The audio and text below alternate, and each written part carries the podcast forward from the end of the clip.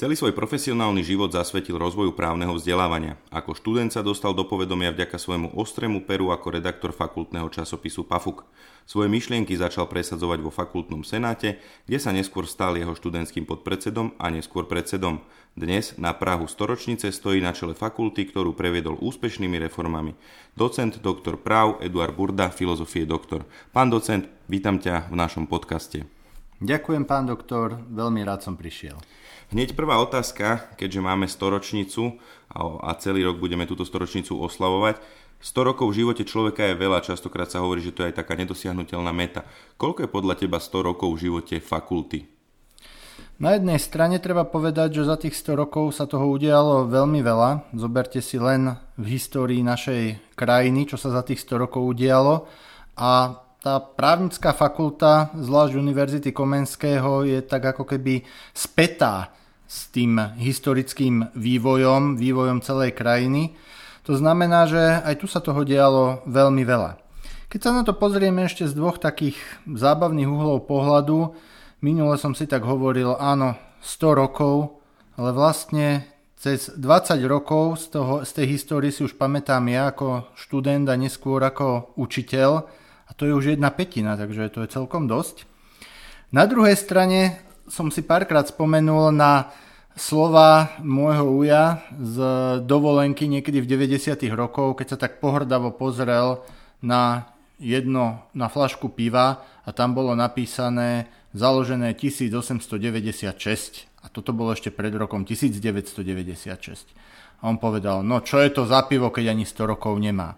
Takže z tohto uhla pohľadu som veľmi rád, že konečne máme tých 100 rokov, pretože je to taká história, ktorá už celkom dobre znie. Ako si spomínal, petinu času v podstate z tej histórie právnickej fakulty už poznáš ten jej príbeh a preto by som sa ťa chcel pýtať aj na také veci, ktoré sú možno viac kontextuálne a súvisia aj s tou spoločenskou situáciou, či už v rámci vývoja alebo dnes. Um, taká prvá téma, ktorá by ma naozaj zaujímala je zodpovednosť právnických fakult za kvalitu právneho štátu. Ono o právnom štáte sa stále rozpráva, stále ako keby sme ho hľadali alebo v tom lepšom prípade vylepšovali. A preto by som sa ťa chcel spýtať, že ak príjmeme možnosť, že ten najlepší zákon sa dá v zlých rukách zneužiť, myslíš si, že právnické vzdelávacie inštitúcie robia dostatok na to, aby k tomuto zneužitiu nedochádzalo? Aké sú vlastne možnosti právnických fakult na to, aby nedochádzalo k zneužívaniu právneho štátu a toho, čo vlastne držíme v rukách aj ako nositeľia právneho povolania? Myslím si, že právnické fakulty majú v tomto nezastupiteľnú úlohu a to hlavne v dvoch smeroch. V prvom rade, zoberte si situáciu, kedy sa najjednoduchšie ohýba právo, kedy sa najjednoduchšie právo zneužíva. No je to hlavne v tých situáciách, kedy nemáme dostatočné odôvodnenia rozhodnutí, sú to situácie, kedy e, samotní tí, tie osoby, ktoré rozhodujú, nie sú až natoľko rozmýšľajúce, že im stačí na hociaké rozhodnutie, v podstate úplne hociaké e, rozhodnutie. Najhoršie odôvodnenia rozhodnutí sú tie typu nahádžete tam kopec odkazov na paragrafov a nakoniec sucho skonštatujete a z toho vyplýva, že je to tak. No, takto to byť nemôže. Ako náhle budú študenti lepšie pripravení na, a absolventi na odôvodňovanie rozhodnutí, na detaily v rámci tej právnickej činnosti, tak e, sa zníži aj priestor pre korupciu a pre svoj vôľu v práve. Takže toto je prvý a by som povedal taký rozhodujúci krok a impact. Ten druhý je jednoducho tá vec, že e, my sme ako vysoké školy okrem eh, vzdelávacích inštitúcií aj vedecké inštitúcie. A právnickým fakultám prináleží to, aby jednak navrhovali konkrétne zlepšenia, čo sa týka kvality právneho štátu, ale aj aby sa vyjadrovali, keď máme dojem, že ten právny štát je v ohrození alebo že nejakým spôsobom či už v aplikačnej praxi, ale ešte častejšie cez legislatívu, by malo prichádzať k nejakej likvidácii právneho štátu alebo možnosti zneužívania práva. Sme teraz vo veľmi citlivom období, pretože práve niekedy cez tie najväčšie ideály sa môžu stať tie e, najhoršie veci. Ako sa hovorí, že cesta do pekla je častokrát dláždená dobrými úmyslami. A toto vidíme aj pri mnohých e, súčasných návrhoch reforiem, takže našou úlohou je sa ozývať a snažiť sa ten výsledný produkt e, držať v nejakých medziach takých, kedy tie legislatívne zmeny prispejú ku skvalitneniu úrovne právneho štátu a nie k jeho likvidácii. V podstate si načrtol také dve úrovne bremena právnickej fakulty vo vzťahu k budovaniu právneho štátu. To prvé bremeno súvisí s prípravou právnikov a teda chceme asi, aby boli tí právnici pripravení do praxe čo najkvalitnejšie. S tým súvisí aj tá reforma, ktorú si presadzoval. A to druhé bremeno súvisí s navrhovaním e, tých zmien a s hýbaním a otváraním nových ciest a myšlienok aj v rámci toho formovania právneho štátu. Ako e, príjmaš toto bremeno, že spolu so svojím tímom nesieš takú veľkú mieru zodpovednosti za budovanie právneho štátu? Priznám sa, že veci príjmania bremien som si sám v sebe filozoficky vyriešil ešte ako tínedžer a krátko potom, ako som bol tínedžer. Viete, keď som sa tak nad tým zamýšľal, tak ľudia častokrát zhliadajú k nejakej osobnosti, k nejakému mesiášovi, ktorý má prísť a má vyriešiť e, množstvo problémov. Či to už súvisí s náboženstvom, ale častokrát aj napríklad s politikou. Častokrát je takýto pohľad na politikov alebo jednoducho na nejaké líderské osobnosti. A ja si myslím, že okrem toho, že samozrejme to ľudia potrebujú, tak e, ľudia by si mali uvedomiť, že takéto myšľanie môže mať aj opačný negatívny efekt. Že si povedia, že no, treba niečo zásadného urobiť, ale na toto ja, ja nemám, to je ťažké, urobí to niekto iný. Na druhej strane zasa prečo brať na seba všetky hriechy sveta. Takže ja si myslím a snažím sa aj v živote tým riadiť, treba urobiť to, čo považujem za najlepšie, najvhodnejšie. Nebáť sa, nebáť sa ísť aj do určitého rizika, nebáť sa to, že niekomu šlapnete na otlák a ten niekto sa bude na vás za to hnevať. Jednoducho, pokiaľ to robíte v dobrom úmysle, tak choďte do toho. Takže takýmto spôsobom. V súvislosti s tým bremenom som počul takú zaujímavú tézu, že v podstate Slováci boli odchovaní na rozprávkach, kde vždy príde princ na bielom koni, ktorý ich nejakým spôsobom zachraňuje a že aj to je jeden z dôvodov, prečo často nevieme zobrať zodpovednosť za svoje činy do svojich rúk.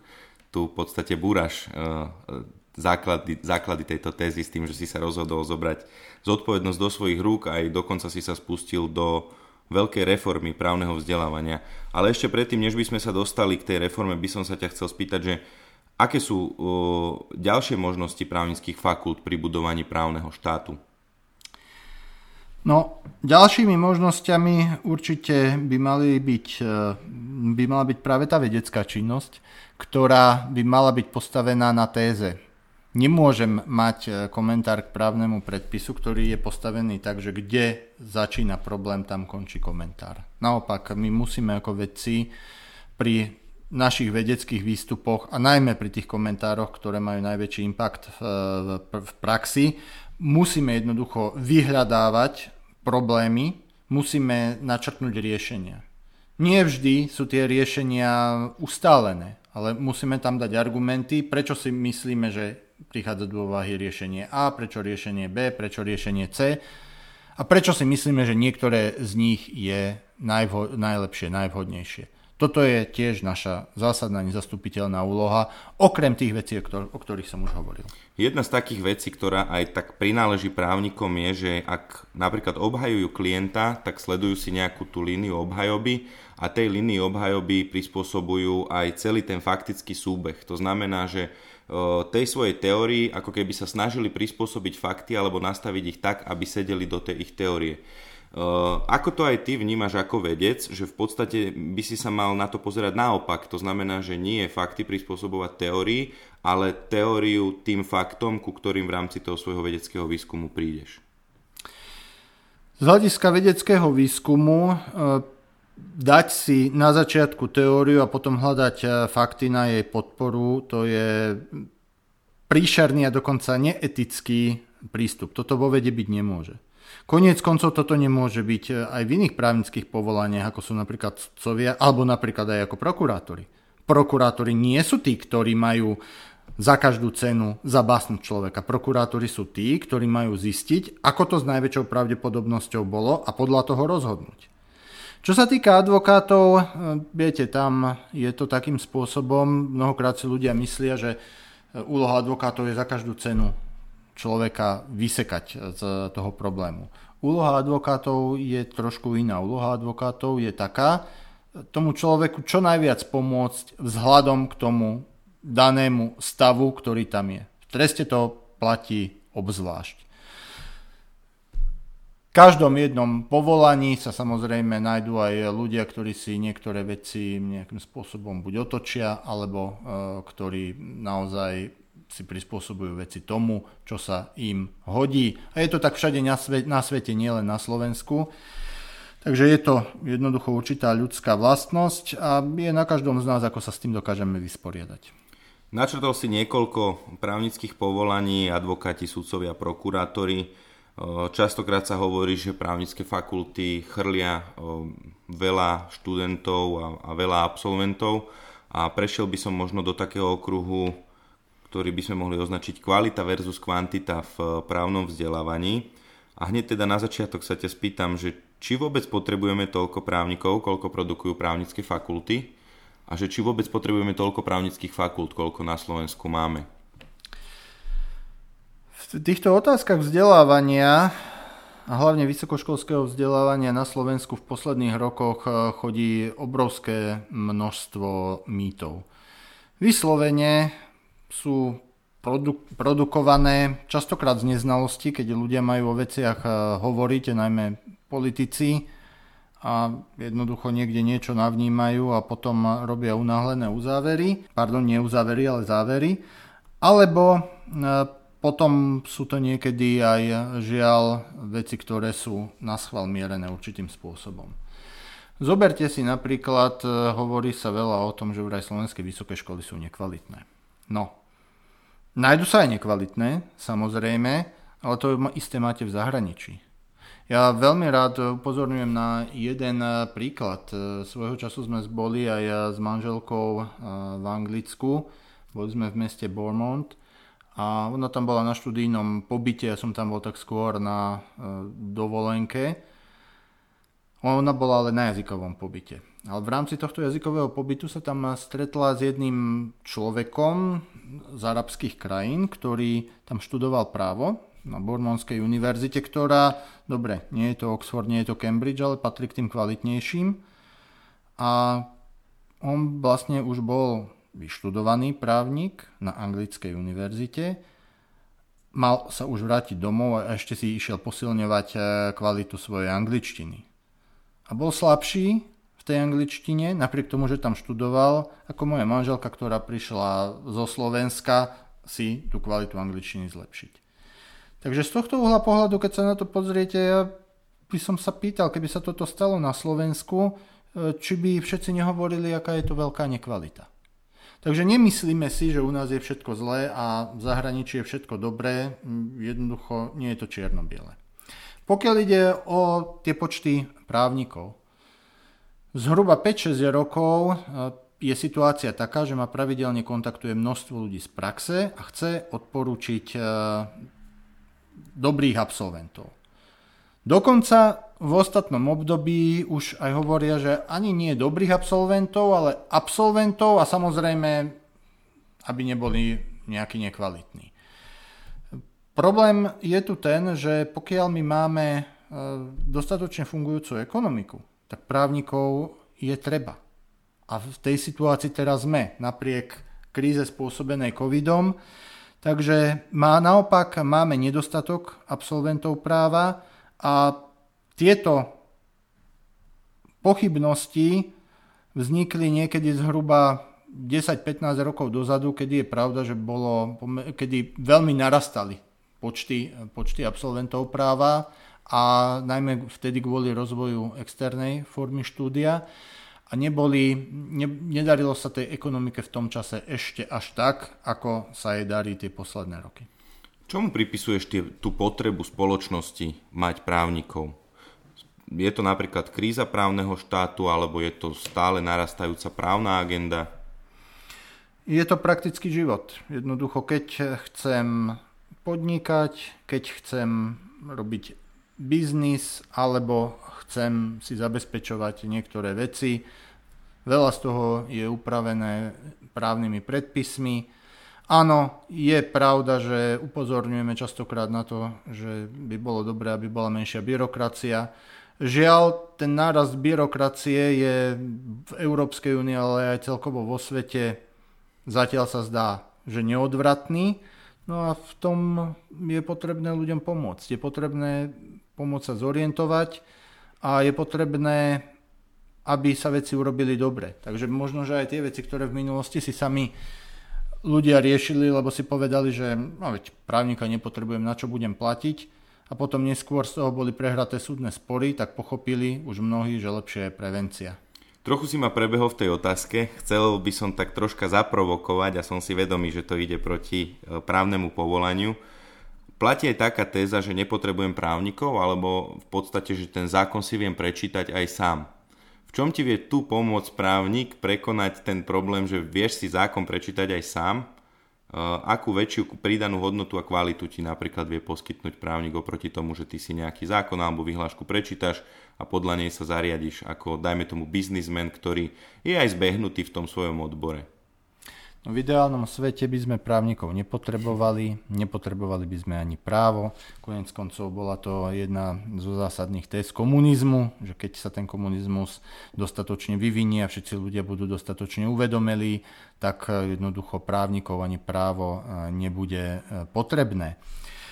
Tí ľudia si uvedomujú, že jedna vec je text zákona a druhá vec je to, urobiť správny výklad, čo to znamená, čo to znamená v ďalších súvislostiach, v ďalších e, kontextoch.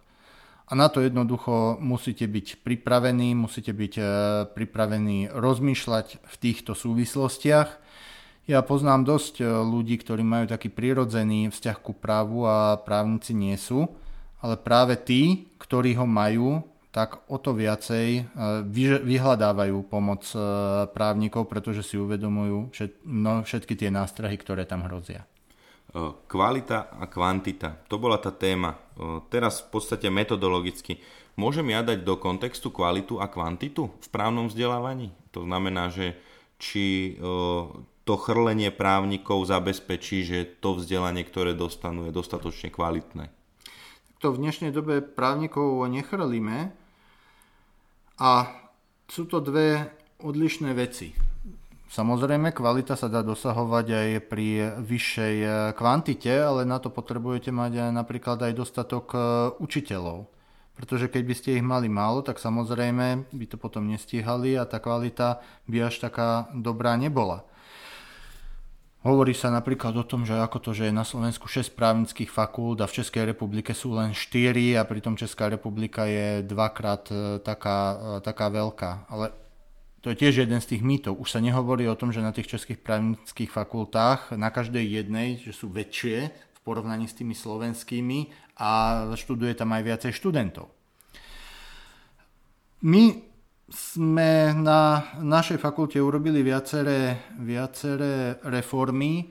Mnohé sú postavené práve na tom, že e, potrebujeme, aby sa učitelia venovali viacej študentom, pretože tam riešime aplikované právo, to znamená, čo najviac približujeme právo ku e, praxi a chce to samozrejme aj viacej, viacej učiteľov. E, vzhľadom na naše zlepšené výkony vo vede aj v podstate v tej študijnej oblasti, tak momentálne sme na tom tak, že si môžeme dovoliť zaplatiť postupne aj väčší počet učiteľov. Žiaľ, vzhľadom na to, že sa postupne znižujú výdavky do vysokého školstva zo strany tejto vlády, predpokladám, že v budúcom roku budeme mať aj my v tejto oblasti krízu a budeme musieť prijať nejaké opatrenia. Ja budem samozrejme robiť všetko preto, aby tie opatrenia nešli na úkor kvality.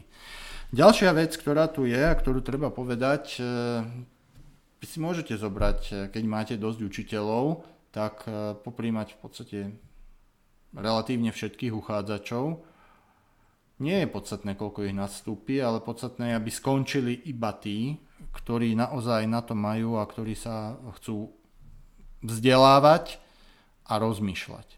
A toto je tá tendencia, ktorú razíme na našej fakulte. Tomu zodpovedá aj to, že naozaj po prvom ročníku a potom to platí aj v tých ďalších ročníkoch. Ehm, žiaľ, jednoducho sa rozlúčime s mnohými našimi študentmi, pretože tie kritéria sme nastavili tak, že ak sa ten študent neučí a nerozmýšľa do, na dostatočnej úrovni, tak jednoducho nemá šancu školu absolvovať. V kontexte kvality právneho vzdelávania uh, by som sa ťa spýtal cez uh, taký obraz tých základných kritérií uh, kvality právneho vzdelávania na vlastnosti pedagóga. Aké vlastnosti by podľa teba mal mať kvalitný pedagóg, ktorý pôsobí na právnickej fakulte? Musí vedieť a chcieť rozprúdiť diskusiu. Musí dávať e, také príklady alebo prípady simulované, ktoré, samozrejme sú inšpirované reálnym právnym svetom, na ktorých sa dokáže naučiť teória. Lebo teória jednoducho je podstatná a dôležitá. U nás to bolo častokrát deformované tým, že za teóriu sa vydávalo znenie zákona. Nie, znenie zákona je znenie zákona, teória je niečo iné. A dobrá teória je základ pre prax, to vie každý kvalitný praktik. A samozrejme, ak by, prax, ak by teória nemala nejaké využitie v praxi, tak potom je samoučelná a na druhej strane, ak prax nie je založená na teórii, tak je svojvoľná. A tu sa práve vytvára potom ten veľký priestor pre korupciu a pre rôzne nekalé praktiky. To znamená, že ten učiteľ musí vedieť riešiť také prípady, aby nenásilnou formou ukázal význam teórie a právnej filozofie, Zároveň, aby tam boli niektoré veci, na ktorých e, ukáže študentom, že áno, tuto máte určité jednoznačné riešenia a keď dospejete k iným, tak ste jednoducho idete preč zo správnej cesty, nejakého spravodlivého a logického riešenia a zároveň by tam mali byť aj také aspekty, kde ten učiteľ ukáže študentom, že tu máme možno, možnosti, rôzne možnosti správnych riešení. A treba práve na nich ukázať spôsob odôvodňovania argumentácie. Takisto ten učiteľ si musí vždy vypočuť toho študenta a niekedy sa stáva aj to, že napriek tomu, že niektoré veci učím roky, tak študent mi ukáže nejakým spôsobom zaujímavý, inovatívny prvok. Nie vždy to možno sedí a je to, je to, to pravdivé riešenie alebo to riešenie, ktoré je použiteľné, ale treba oceniť keď je tam naozaj prvok inovatívnosti založený na uvažovaní. Všeobecne o kvalite vzdelávania hovoríme dlhodobo v našej spoločnosti a v tejto súvislosti bol prijatý aj zákon o zabezpečovaní kvality vysokoškolského vzdelávania. Ako sa tento dotkol kvality vzdelávania na právnickej fakulte?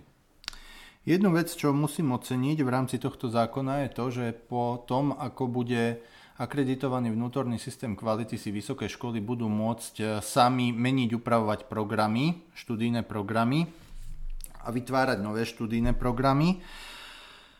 V tom starom systéme to bolo celkom problém. Napríklad my keď sme chceli urobiť e, reformu právnického vzdelávania vzhľadom k deleniu na bakalárske a magisterské štúdium sme najskôr museli docieliť e, konsenzus medzi piatimi právnickými fakultami ohľadne zmenu opisu študijného odboru a jednoducho tam sme museli nájsť nejaký kompromis, zatiaľ čo v tomto novom systéme si budeme môcť tie inovácie hľadať každý sám a v takej, by som povedal, väčšej, väčšej voľnosti a hlavne budeme ich môcť pružnejšie mm, stanoviť. Na druhej strane treba povedať, že tak, ako je koncipovaný ten eh, zákon o zabezpečovaní kvality, brutálne zvyšuje byrokratickú záťaž. A ja dúfam, že či už akreditačná agentúra alebo aj riešenia na jednotlivých vysokých školách budú také, aby ten démon toho byrokratizmu nezvíťazil, aby sa naozaj išlo po tej vecnej kvalite a nie po nejakých formalistických eh, veciach. Toto celkovo považujem za veľký problém mnohých právnych úprav, že častokrát eh, sa vybíjame na formalizme a nie na tej skutočnej kvalite.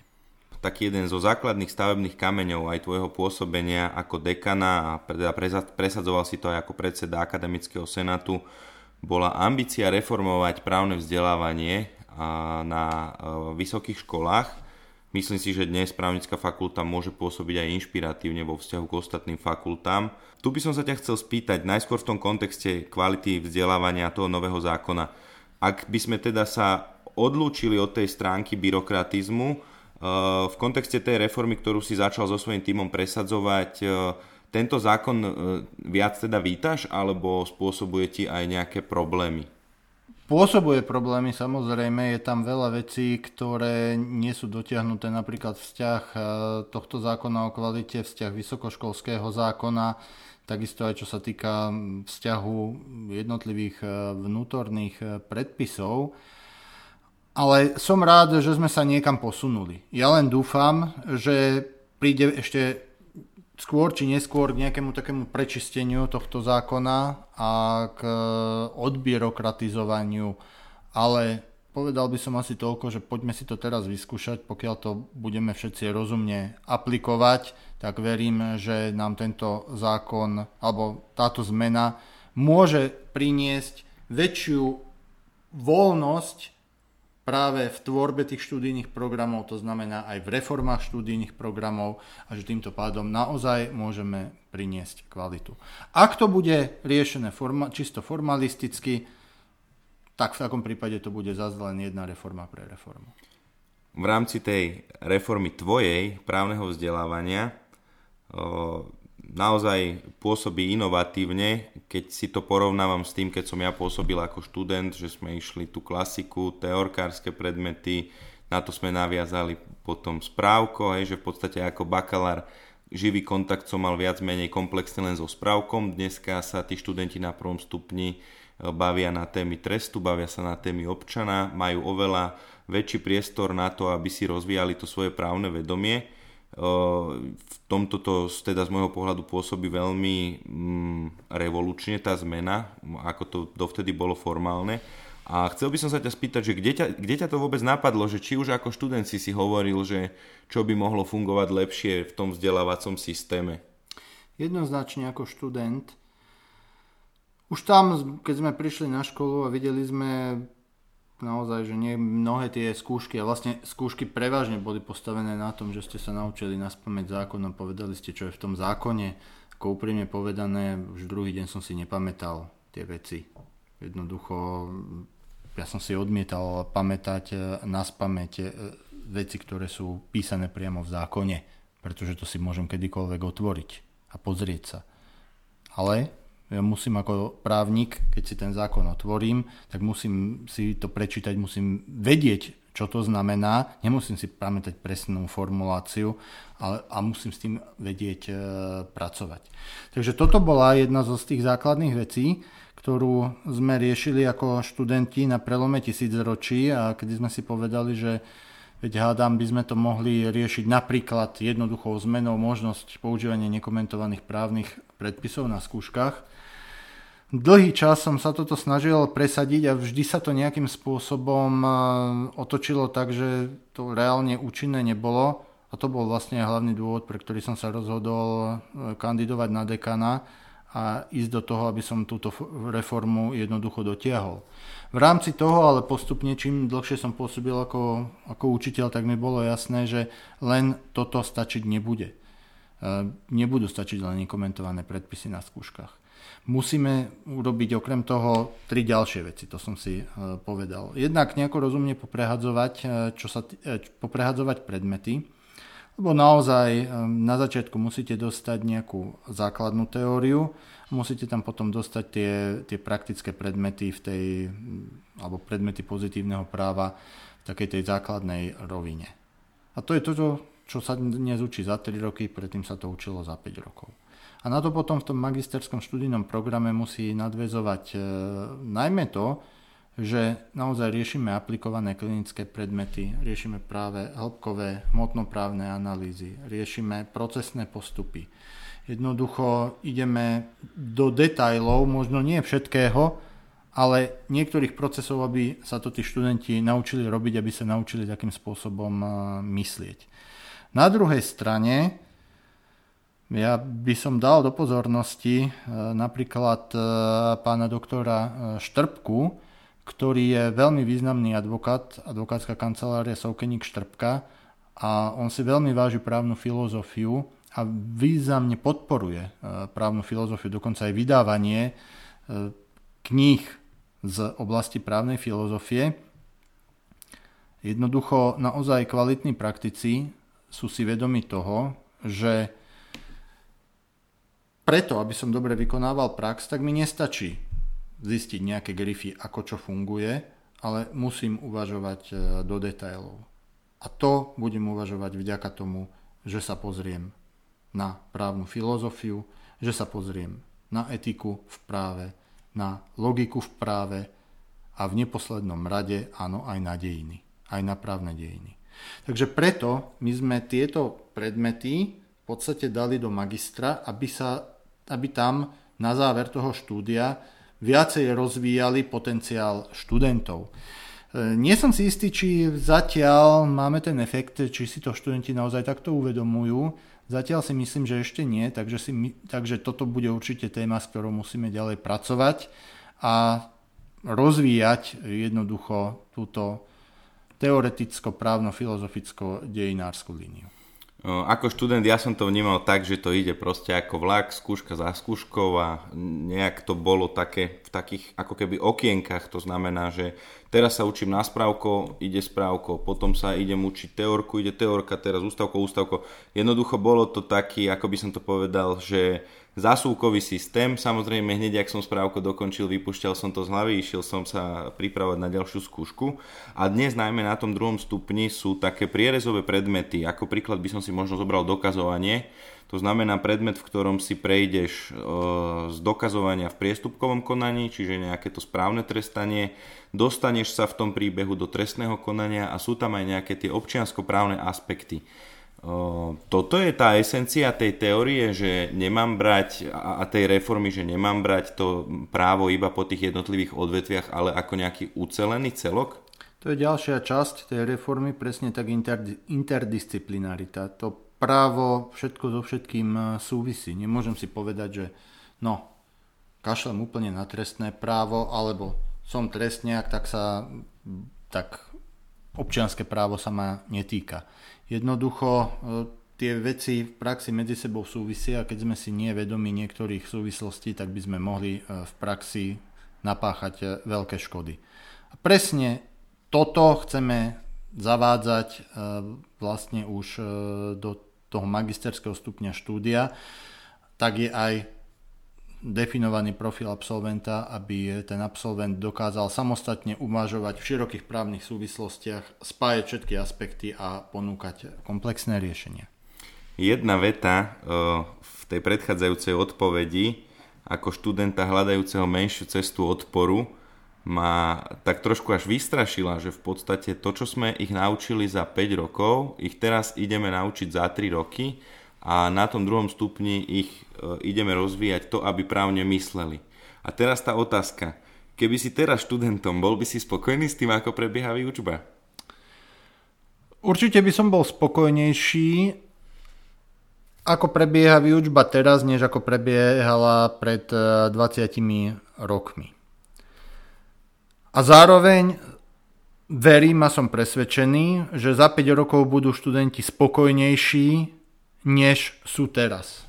Treba si uvedomiť, že naozaj tá reforma bola dosť zásadná. Ona chcela zmenu myslenia mnohých ľudí. Zoberte si len tak, že pri nástupe som zhruba 30% učiteľov e, poslal z fakulty preč, pretože to boli vo väčšine prípadov, teda boli to skôr také prípady, ktoré či už z vedeckého hľadiska alebo z tohto pedagogického no vedel som, že to s nimi e, nepôjde, že to, tá reforma sa nebude dať urobiť.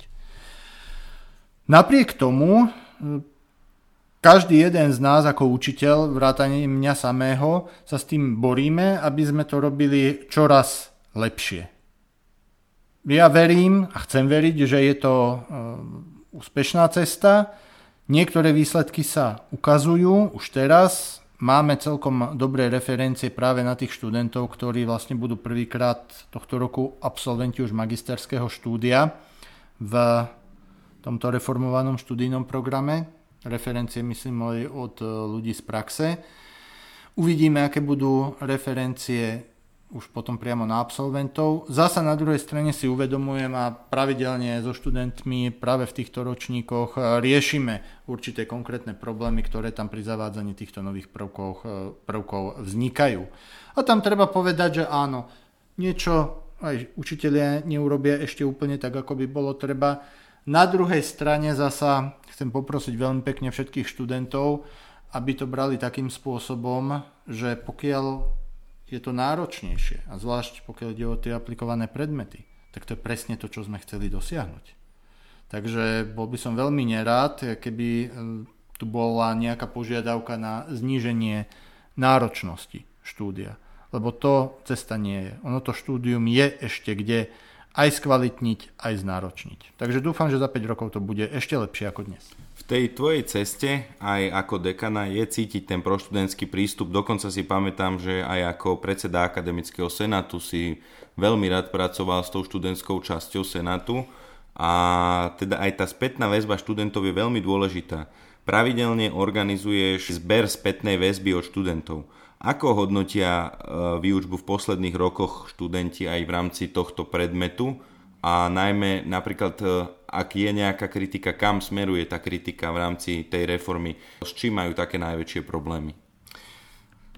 Pokiaľ ide o tieto aplikované predmety, ktoré sme založili, e, ako, teda ktoré sme e, dali do študijného programu ako povinné predmety, tak v tom prvom roku minulom, ako je pravda, že žiaľ dosť negatívne ovplyvnil aj COVID, vrátane prípravy týchto predmetov. Na začiatku sa ukázalo, že nie všetci učitelia pochopili, čo je zmyslom to, týchto predmetov a ako keby recyklovali veci, ktoré mali z bežného štúdia a e, nešli ďalej.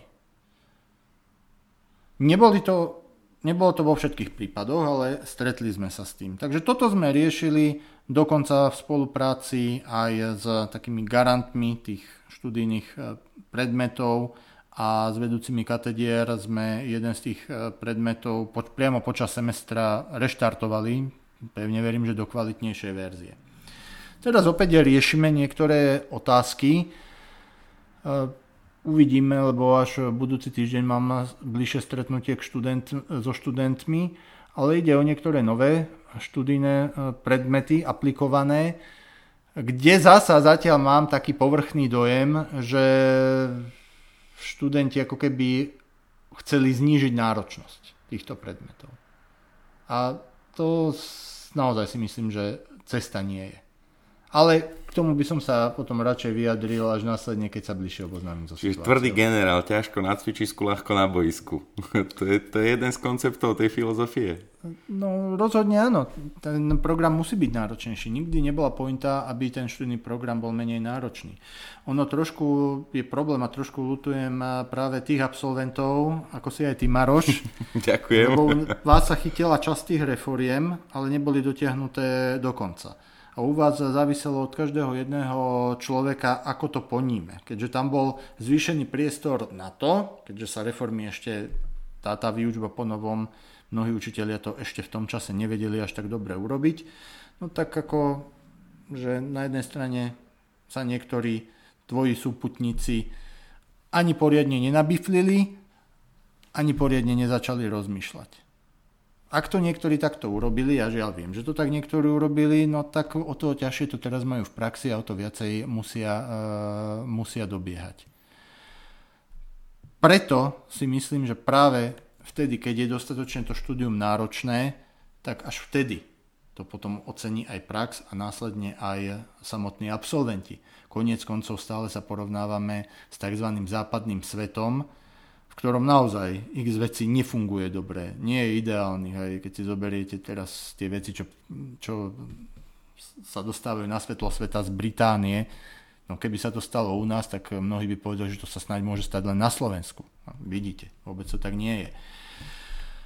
Ale jedna vec je tá, že tam si študenti na západe, keď si platia, tak v zásade na tých kvalitných univerzitách si platia za štúdium a vedia, že musia makať.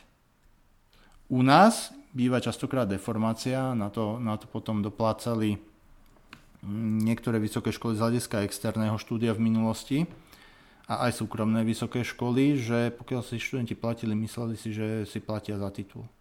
A dnes to na tých kvalitných školách už tiež neplatí aj keď platia, musia dosahovať výsledky a keď nedosahujú, tak jednoducho sú vylúčení.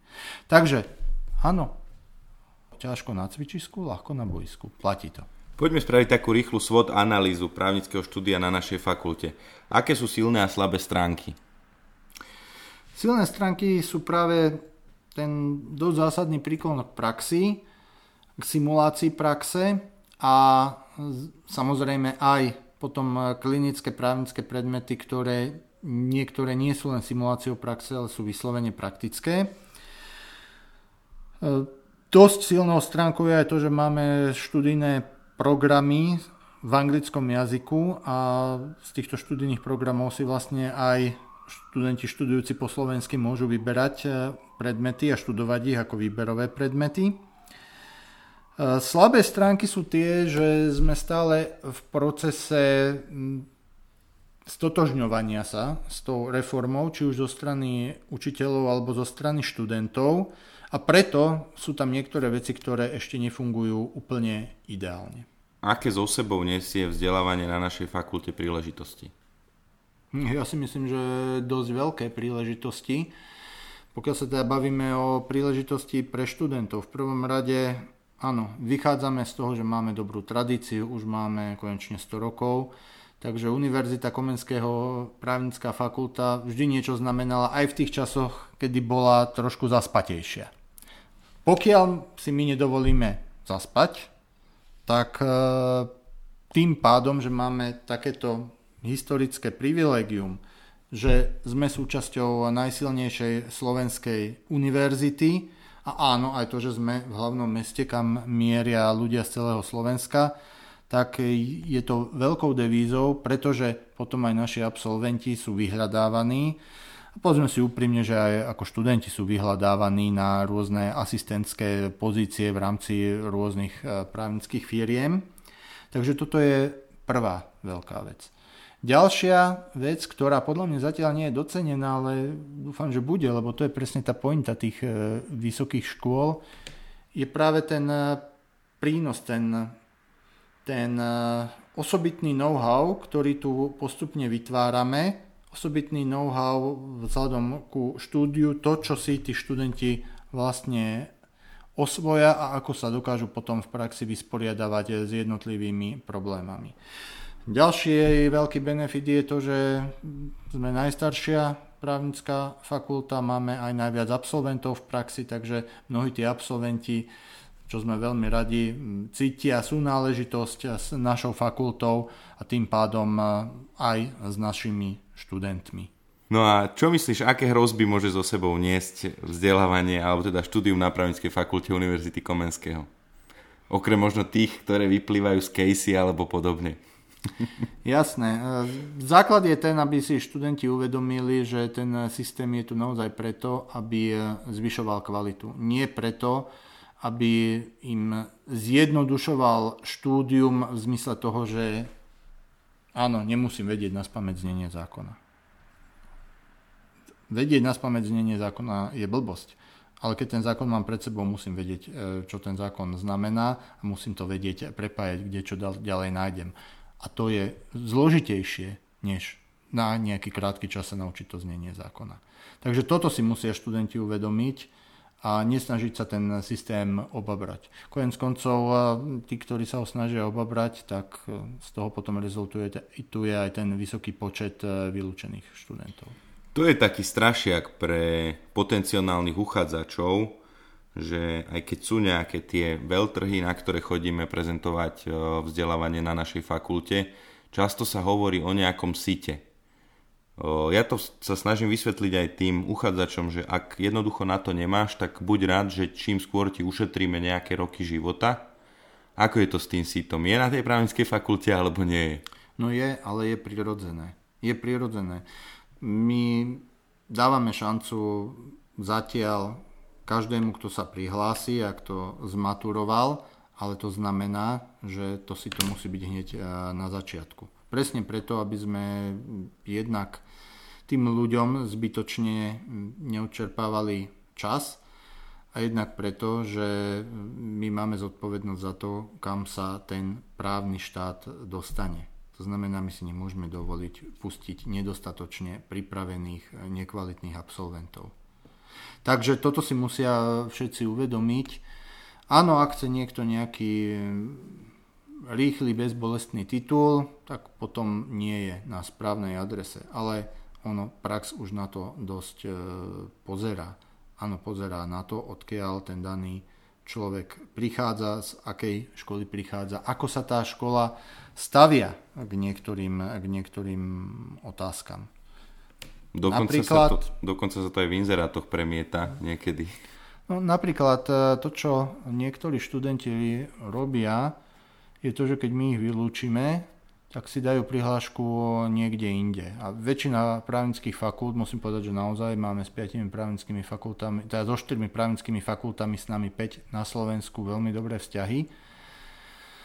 Ale um, a väčšina tých fakult toto už nerobí, ale jednoducho vyskytujú sa také prípady, že skôr než je na, nadobudne rozhodnutie o vylúčení právoplatnosť, tak e, za ten čas sa prihlási ten študent na nejakú inú fakultu a na tej inej fakulte jednoducho doštuduje s tým, že sa mu uznajú tie veci e, z našej fakulty. My to konec koncov vieme, lebo no, častokrát sa to stáva v bakalárskom stupni štúdia a potom prídu takíto študenti k nám naspäť na magisterské.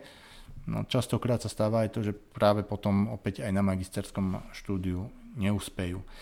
Takže tak ako to vieme my, tak e, to vie aj prax, keď sa takéto veci dejú, no a potom samozrejme to znižuje šancu všetkých študentov z takej fakulty, kde sa dejú takéto veci. Významná téma aj dnešných dní je téma, ktorá sa týka reformy vysokoškolského vzdelávania. Univerzita Komenského ako taká sa postavila dosť kriticky do čela nejakého odboja, ak by som to takto mohol nazvať, alebo teda vyjadrenia iného názoru na tú reformu, o ktorú sa v súčasnosti e, vedenie štátu pokúša. E, ako to teda je s tou reformou? E, kde vidíš také najzasadnejšie problémy tejto reformy?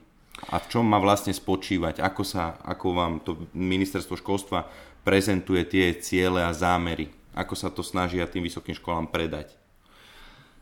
No, Maroš, základný problém je ten, že veľa ľudí veľmi rado hovorí o reformách, ale tak ako som si všimol, väčšina to len rado hovorí, ale nevedia, ako majú robiť e, reformu, nevedia, nemajú vôbec tú myšlienku potom nie je nič horšieho, ako povedať si, že idem urobiť reformu a teraz poďme hľadať, akú, aká to bude reforma. On to musí byť naopak. Keď vidím, že niečo mi nefunguje dobre, tak z toho mi musí prirodzene vyplynúť spôsob, akým to idem zreformovať. A ja sa obávam, že minimálne v oblasti vysokých škôl ministerstvo školstva v súčasnosti nemá reálnu víziu, vie, že chce urobiť reformu, aby si pripísalo politické body, a snaží sa niečo hľadať. A teraz počúvajú kaďaké rôzne také, také e, pseudoargumenty typu áno, je tu malá kvalita vysokých škôl. Nehovoria to na základe nejakých jednoznačných analýz, hovoria to na základe pocitov, dojmov. Žiaľ, treba povedať, že niekedy aj e, niek- niektorí zástupcovia zamestnávateľov si dávajú vlastné góly tým, že hovoria o tom, že je nízka kvalita vysokých škôl. Hovoria to v zásade preto, že potrebujú, viacej, menej, potrebujú menej vysokoškolských vzdelaných ľudí a viacej ľudí, ktorí by išli priamo do výroby, čo mimochodom o pár rokov s rozvojom robotizácie sa otočí. No lenže na tých ľudí, ktorí na tú vysokú školu chcú, chcú ísť, to nemá ten efekt, že by si povedali, tak kašľam na vysokú školu a budem, pôjdem radšej do tej výroby ale pôjdu napríklad do Českej republiky. My na Slovensku máme demografickú krízu, v Českej republike majú tiež demografickú krízu. Tie vysoké školy české nie sú kvalitnejšie. Áno, majú krajšie internáty a na tom dosť, dosť e, ako získavajú plusové body. Hej, ale to je asi tak všetko. No a problém je potom aj pre tých zamestnávateľov, že väčšina tých ľudí sa z toho zahraničia nevráti. To by si mali uvedomiť takže si dávajú aj vlastné góly. Našťastie netýka sa to všetkých predstaviteľov, zamestnávateľov, zamestnávateľských zväzov, ale nájdeme tam e, takých, bol som s nimi viackrát v diskusii. Pokiaľ ide o tú reformu vysokého školstva, tam je ten problém, to, čo chce ministerstvo, ono chce vlastne, aby u nás o študentoch, o učiteľoch nerozhodovali študenti a nerozhodovali učitelia. Oni chcú, aby to boli nejakí ľudia zvonku politici alebo nejaké záujmové skupiny. Ono je to postavené na tom, ten rektor môže pomerne veľa. A môže pomerne veľa aj vo vzťahu k majetku, vo vzťahu povedzme k rozpočtu, k týmto veciam. E, keď sa od, to, od týchto otázok, z týchto otázok odstráni akademický senát, ktorý, kde sú naozaj aj študenti, aj učitelia, volení, demokraticky volení, a nechá sa to na ľudí zvonku, ktorí sú tam dosadzovaní, tak si môžete typnúť, ako sa začne asi rozkrádať vysokoškolské prostredie na Slovensku. Mnohí tu hovoria o tom, poďme bojovať proti korupcii. A zároveň tieto kroky ministerstva školstva vyzerajú tak, že by skôr tej korupcii mohli a rozkrádaniu verejného majetku skôr mohli pomôcť. Čo to, je veľmi zlé. To v podstate naznačuje, že ministerstvo si ako keby chystalo ďalšiu misu chlebičkov, až by som to mohol metaforicky povedať. Ja veľmi dúfam, že je to len z nedbanlivosti a nie umyselne. Mhm, lebo to je akože dosť zásadná vec, čo, čo teraz aj v kontexte tej reformy hovoríš. A teda... No, hovorím, že je tu takéto podozrenie. Nehovorím, že to tak je na 100%, lebo na 100% to samozrejme neviem ale počul som veľa rôznych e, vyjadrení od veľa rôznych e, ľudí a niektoré boli také typu, že veď máte veľké majetky na tých vysokých školách. Ono častokrát sa uvádza napríklad e, Mlinská dolina. Sam, možno to mnohí ľudia nevedia, ale tam sú pomerne slušné pozemky, ešte voľné, ktoré sú mimoriadne drahé, na ktorých by sa dali stavať nejaké pavilóny, univerzity, ale kľudne aj byty pre nejakého developera alebo nejaké administratívne budovy. Ale to nie je len e, vec e, Bratislavy. Zoberte si napríklad e, budova právnickej fakulty Univerzity Mateja Bela v Banskej Bystrici, to je veľmi pekná budova a ako tam roky rôzni supy okolo lietajú a snažia sa nejakým spôsobom sa k tej budove dostať. A takto môžeme ísť od mesta k mestu. Totižto mnohé tie areály sú vysokých škôl naozaj eh, v lukratívnych štvrtiach. Takže ja netvrdím, že to tak je na 100%, ale tvrdím, že tá takto pripravovaná reforma, ktorá vlastne odoberie zásadné kompetencie Senátu, to znamená voliť, vyberať si štatutára a rozhodovať o nakladaní s majetkom, vytvorí podmienky na to, aby sa roz, mohol rozkladať majetok vysokých škôl. Za tým si stojím. Už aký je tam úmysel jednotlivých funkcionárov e, ministerstva školstva, to už je druhá vec. To už je o nich. Oni to musia vedieť, či ten úmysel smeruje aj k tomuto, alebo či naozaj majú le- tie najlepšie úmysly, len žiaľ sa im nedarí úplne e, ich zladiť s realitou v podstate to vedenie štát, alebo volenie štatutára je momentálne nastavené na vysokých školách tak, že um, to dekana si volí uh, senát uh, fakultný a v podstate si vyberá niekoho ako primus inter pares, to znamená jedného z nás, prvého medzi rovnými, ktorý, ktorého si my dosadíme do čela tej fakulty, aby tú fakultu viedol. Čo si myslíš napríklad vo vzťahu aj k, k človeku, ktorý by mohol byť takýmto spôsobom dosadený z externého prostredia s rôznymi typmi pohnutok? Ako by sa mu vodilo na právnickej fakulte alebo na akejkoľvek fakulte, keby tam proste z externého prostredia ideme dosádzať nazvime to aj možno nejak zaobalenie manažérov alebo krízových manažérov? Minulo som počul taký celkom zábavný vtip na tému, na tému e, profesionálnych manažérov, ktorí ale nič nevedia o tých daných konkrétnych e, firmách alebo e, jednoducho tých útvaroch, ktoré majú riadiť. A tá, ten vtip spočíva v tom.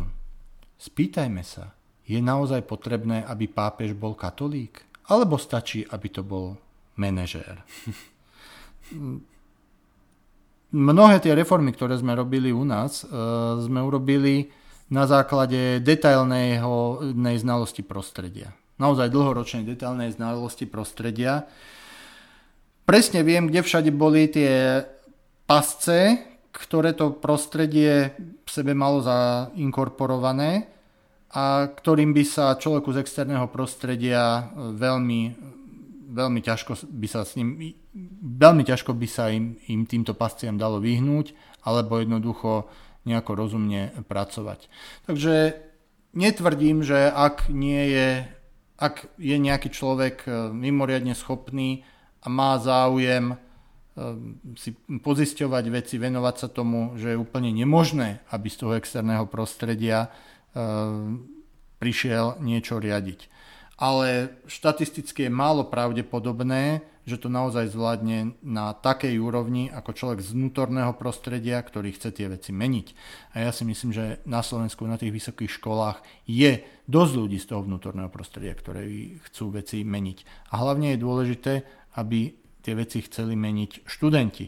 Ja som práve príkladom toho, že som vyšiel zo študentských hlavíc a ako študent som už chcel veci meniť.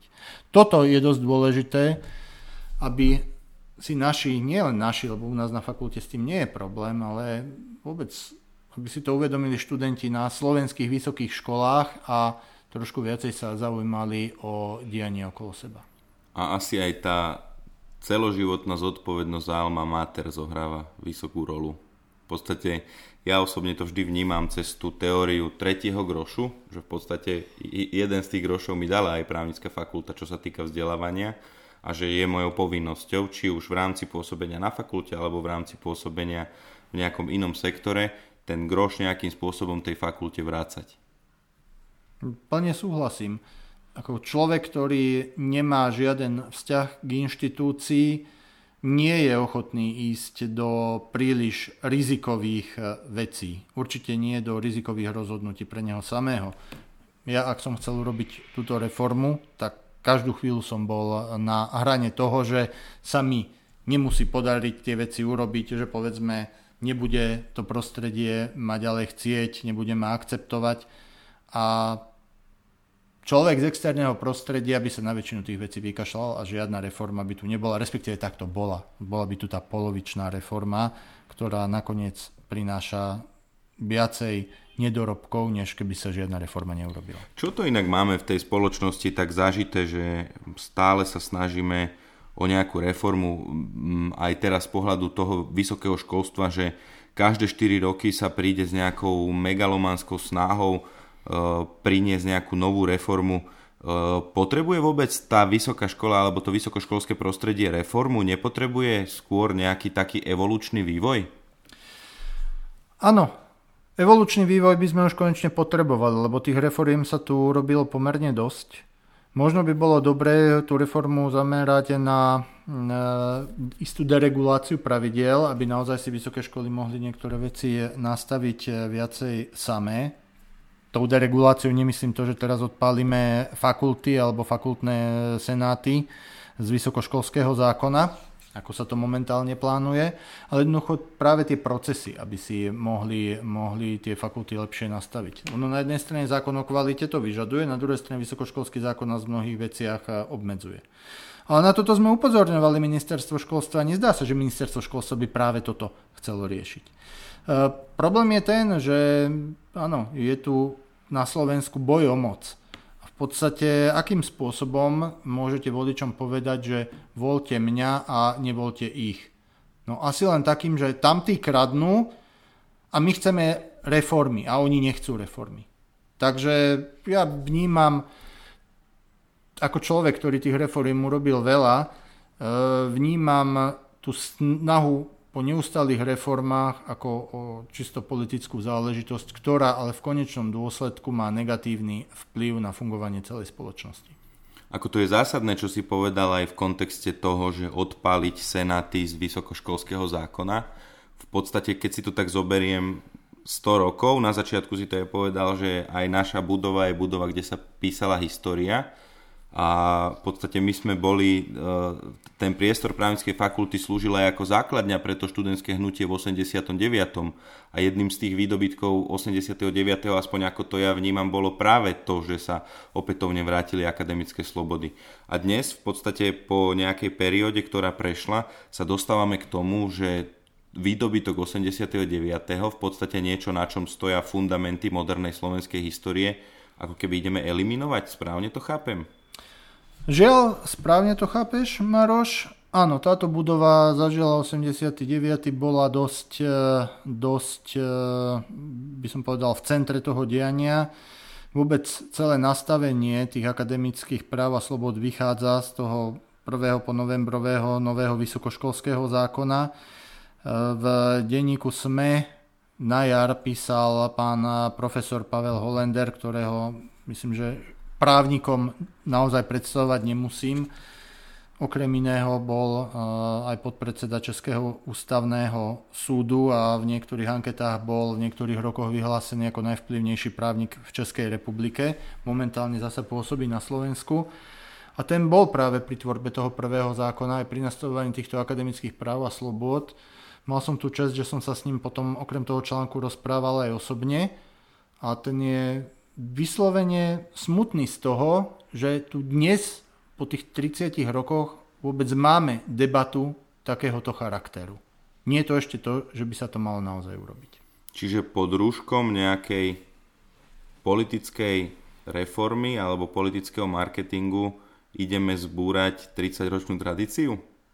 No rozhodne áno. Navyše, viete, ako právnici napríklad vieme sa ako akademici, hovorili sme už dnes o tom, vieme sa vyjadrovať celkom e, nepríjemne k mnohým veciam. Zoberte si v čase pandémie, aj vyjadrenia lekárov sú veľmi zásadné.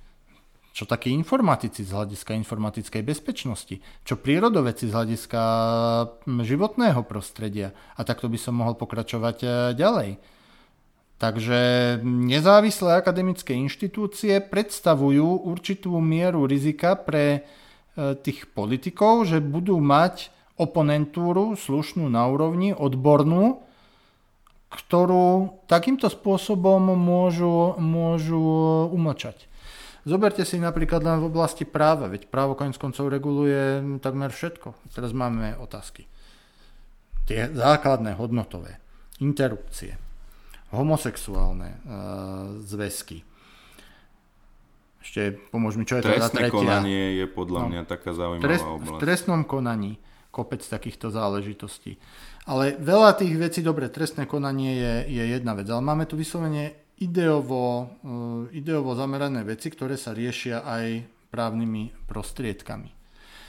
Ono by napríklad nebolo férové, keby tieto ideovo uh, zamerané veci teraz právnická fakulta z, jedného, alebo z jednej alebo z druhej strany podporovala len jedným smerom. Úlohou právnikov je ukázať viaceré možnosti, viaceré uhly pohľadu a potom nech si vyberú. Nech si vyberú ľudia, nech si vyberú politici. A preto napríklad ja sa snažím aj čo sa týka skladby učiteľského zboru, aj čo sa týka slobody názorov, jednoducho, aby tu boli naozaj ľudia z každého toho ideového spektra, pokiaľ to nie je spektrum extrémistické. Viem si predstaviť, keby tu bol dosadený konzerva- keby sme mali liberálneho ministra a tak by mohol likvidovať ľudí, právnikov s konzervatívnym zmýšľaním na právnickej fakulte prostredníctvom svojho dosadeného rektora a dekana. A keby tam bol konzervatívny minister, tak by toto isté vedel urobiť zasa liberálne zmýšľajúcim ľuďom. A toto nemôžeme dopustiť. Koniec koncov e, máme aj niektoré konkrétne mm, skúsenosti, e, kedy politici naozaj sa začali aj v tomto roku navážať do odborných vyjadrení našich kolegov a kedy napríklad ja som sa musel ozvať a ohradiť sa proti tomu. Tomto je ale právo také nešťastné, lebo ako bezprostredne je spojené s politikou. Hej, nevyhneme sa tomu, už len keď si to zoberieš tak, že komentujeme napríklad či už návrhy zákonov, alebo, a to je, to je tá vec, že kde sa chcem dostať, že uh, niektoré zákony nám aj umožňujú aj ako vysokoškolskému prostrediu nominovať kandidátov do nejakých funkcií. Uh, tiež si bol predmetom kritiky a z jedného tábora a zase predmetom pochvály z druhého tábora prípade napríklad e, nominácie na špeciálneho prokurátora. Ako vnímaš toto prepojenie akademického prostredia a politiky, napríklad e, ktoré sa realizuje vo forme možnosti navrhovania tých nominácií? Myslíš si, že to je na prospech právnickej fakulte, alebo teda celkovo vysokoškolským inštitúciám, alebo im to môže spôsobovať aj nejaké problémy? Čiže ten okruh v skratke právnické fakulty a politika. Rozumiem. Takto v prvom rade, pokiaľ ide o nominácie, o možnosť nominovať na generálneho alebo na špeciálneho prokurátora, neviem o tom, že niektorá z právnických fakult, my určite nie, že by sme si takúto kompetenciu pýtali. Ale v rámci tých rôznych politických debát, tak e, bolo celkom populárne povedať, že aha, ideme to otvoriť, sprúžniť, stransparentniť a na to právnické fakulty sú celkom dobré.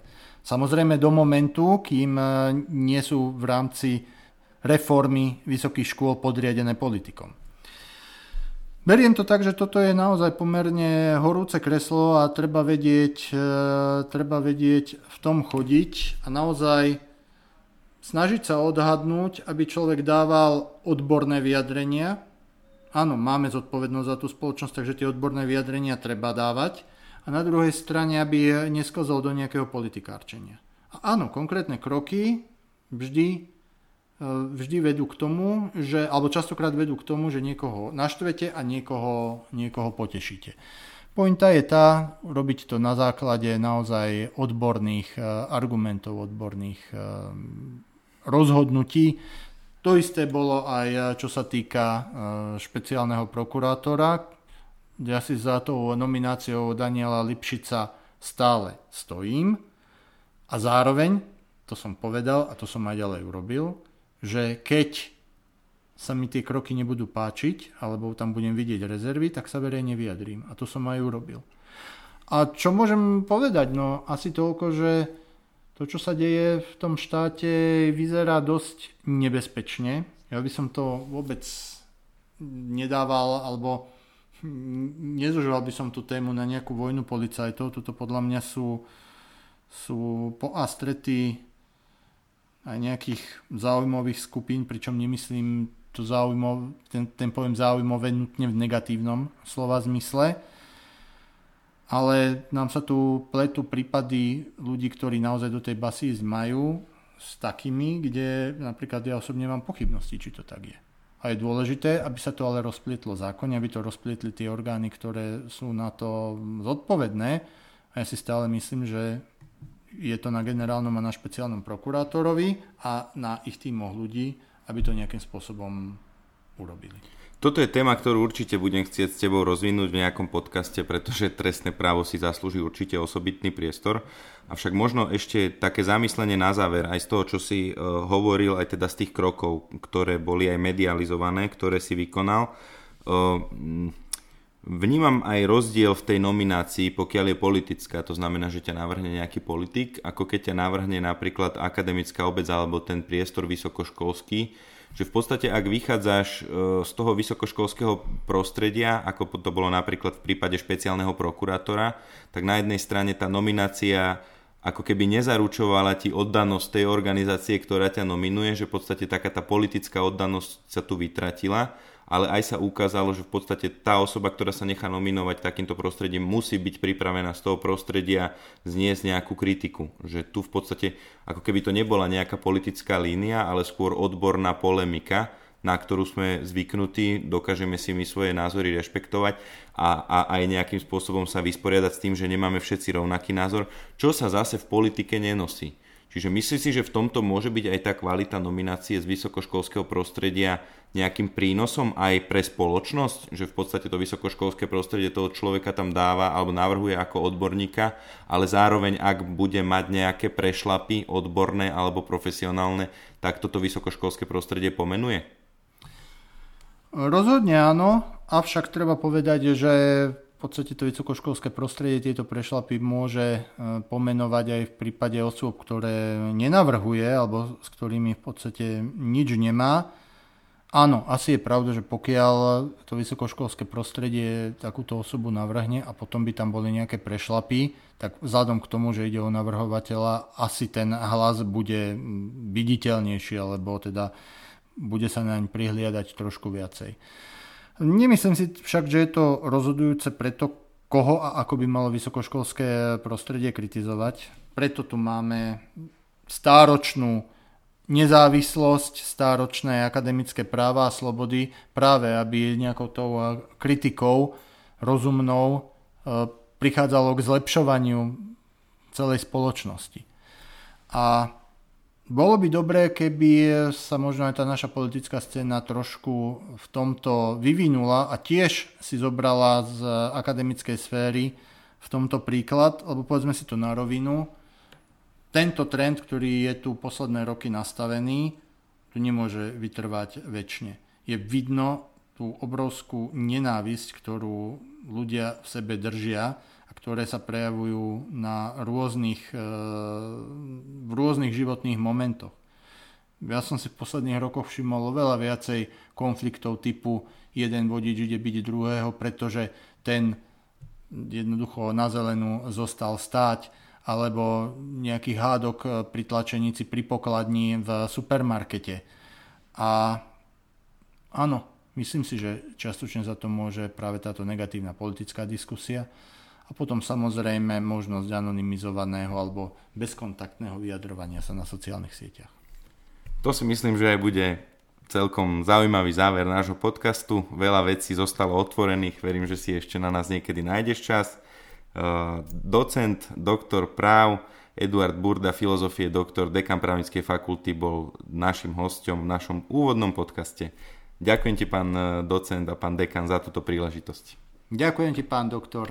Nech sa darí týmto našim podcastom a verím, že do budúcnosti poprinášaš množstvo zaujímavých hostí nielen z nášho vnútorného prostredia, ale aj z prostredia vonkajšieho a že toto bude práve jeden z tých informačných kanálov, ktoré bude šíriť, ktorý bude šíriť aj osvetu, právnu osvetu medzi verejnosťou.